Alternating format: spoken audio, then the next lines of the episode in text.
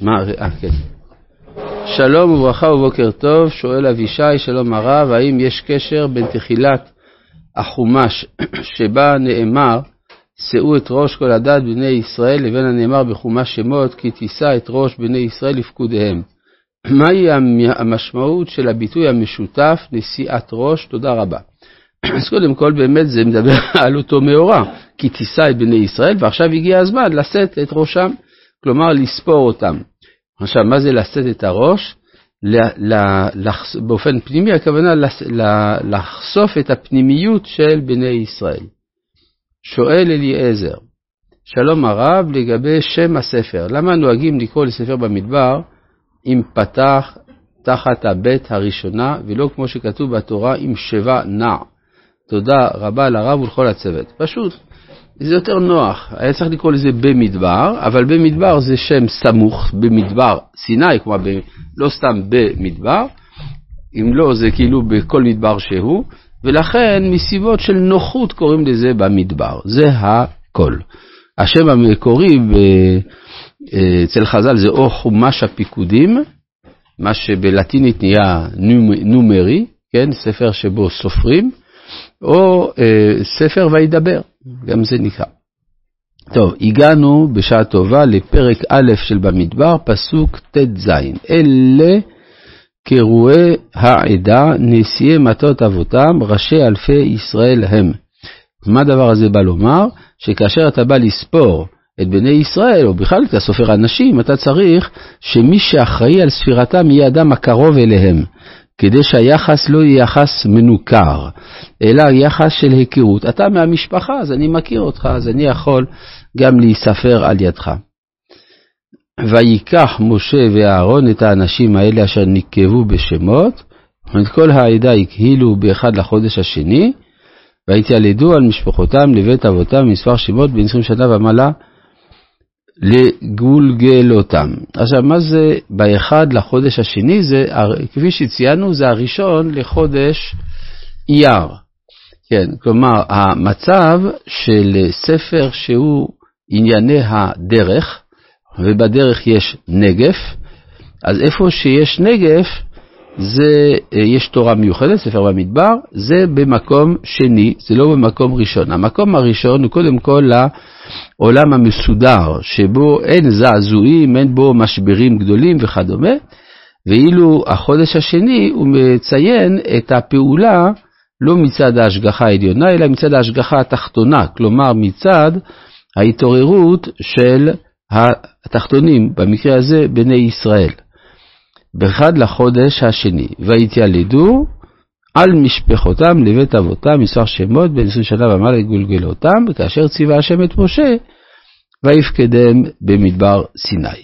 ואז יש לנו כאן אה, אה, ספירה של השבטים, לפי סדר, הרי יש 16 מקומות בתורה שבהם אה, נמנו השבטים. 16 מקומות.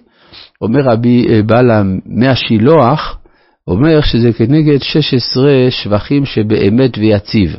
אמת ויציב ונכון וקיים וכו', יש 16 אה, אה, שבחים, ואם מסתכלים כנגד 12 הפעמים, 16 הפעמים שנמנו 12 השבטים, אז רואים שזה בהחלט מתאים לכל אחד מן, ה, אה, מן השבחים האלה. פעם כתבתי את זה, לא, לא פרסמתי. טוב.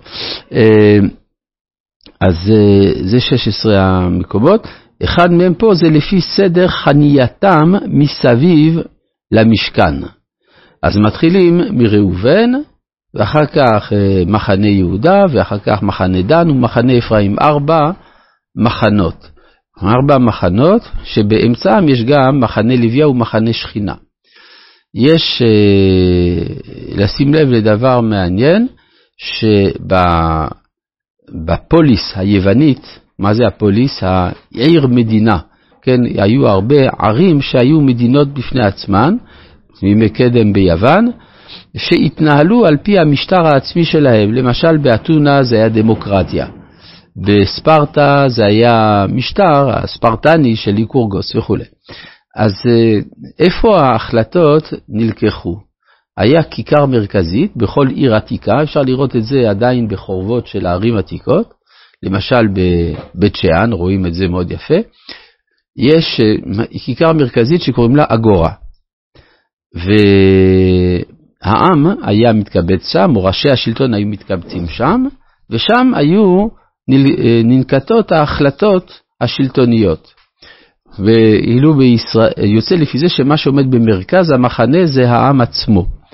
לעומת זה בעם ישראל, במרכז המחנה יש השכינה. והמקום שבו שורה השכינה הוא מקום שלא נכנסים אליו, אלא אם כן מוזמנים. אבל זה לא מקום שמובן מאליו להגיע אליו.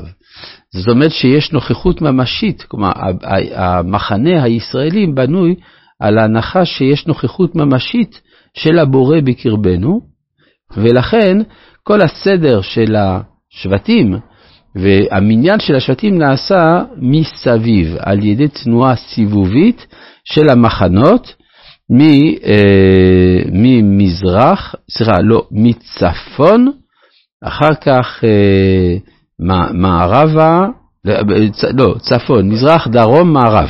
זהו, זה הסדר. כמו אה, סדר השעון, כן, תנועת מחוגי השעון. אז זה מתחיל מראובן, והיו בני ראובן, בכור ישראל תולדותם למשפחותם לבית אבותם, במספר שמות לגולגלותם. כל זכר מבין עשרים שנה ומעלה כל יוצא צבא, פיקודי מטה ראובן, שישה וארבעים אלף וחמש מאות. אז יש פה כמה בעיות. איך יכול להיות שכל המספרים מסתיימים במאות בדיוק? או מקום אחד חמישים, כלומר מחצית המאה, ולא בדיוק, כלומר יכול להיות, מה, אין במקרה שזה 504 או ו-16 או כל מיני דברים כאלה, כן, מכאן אנחנו מבינים שהמניין של התורה הוא על אה, מה שנקרא מספר עגול. מספר עגול לפי יחידות או שבטיות או משפחתיות או אלפים או מאות וכדומה, כדרכם של מוני הצבא. כן, למשל אתה שולח גדודים לצ... לצבא, אז יש מספר טיפולוגי של האנשים שמצטרפים לצבא.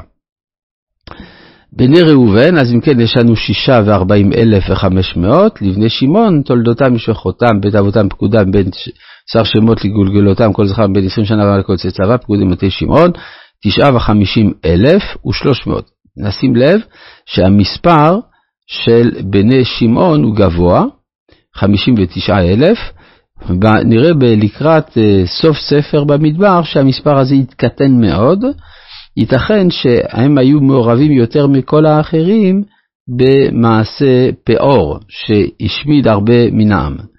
לבני גד, תולדותם ומשפחותם לבית האותם, במספר שמות, בין 20 שנה ומעלה, כל יוצא צבא. עכשיו, פיגועים מטה גד, 540,650. בואו נשים לב שמחנה ראובן מורכב משלושה שבטים, ראובן, שמעון וגד. מה משותף לשלושת השבטים האלה? ראובן וגד הם בכורות, אבל שמעון הוא לא בכור, אבל הוא מצטרף אל ראובן. בסדר, אז למה אתה לא שם אחר כך את לוי או יהודה? אלא שאם אנחנו מסתכלים על המפה של ארץ ישראל, אנחנו רואים שראובן יושב ממזרח בחלק המזרחי של ארץ ישראל, גם גד, שראובן וגד צמודים זה לזה. מה עם שמעון? שמעון נמצא בנחלת יהודה, אבל מסופר בספר דברי הימים, שבימי אמציה מלך יהודה, בני שמעון נעו מזרחה, והגיעו לסלע שבמדבר, והכריתו את שארית הפליטה לעמלק, וישבו שם עד היום הזה. כלומר שהנטייה של שבט שמעון היא לפנות מזרחה להצטרף אל אחיו ראובן. אז כך ששבט אה, ראובן ושבט שמעון ושבט גד צמודים זה לזה מבחינה גיאוגרפית גם בארץ ישראל. זה כביכול שהנטייה להתחבר של השבטים האלה כבר נצפתה על ידי התורה מראש, על פי העתיד להיות בארץ ישראל. לבני יהודה. עכשיו, מה? בכל, יש 16 מקומות שבהם נספרו השבטים וכל פעם זה סדר אחר. כנגד שישה עשר שבחים, שבחים שבאמת ויציב ונכון וכולי, כפי שכותב בעל מהשילוח וכפי שציינו לפני עשרים שניות. רבי חנניה בן הקשיא אומר,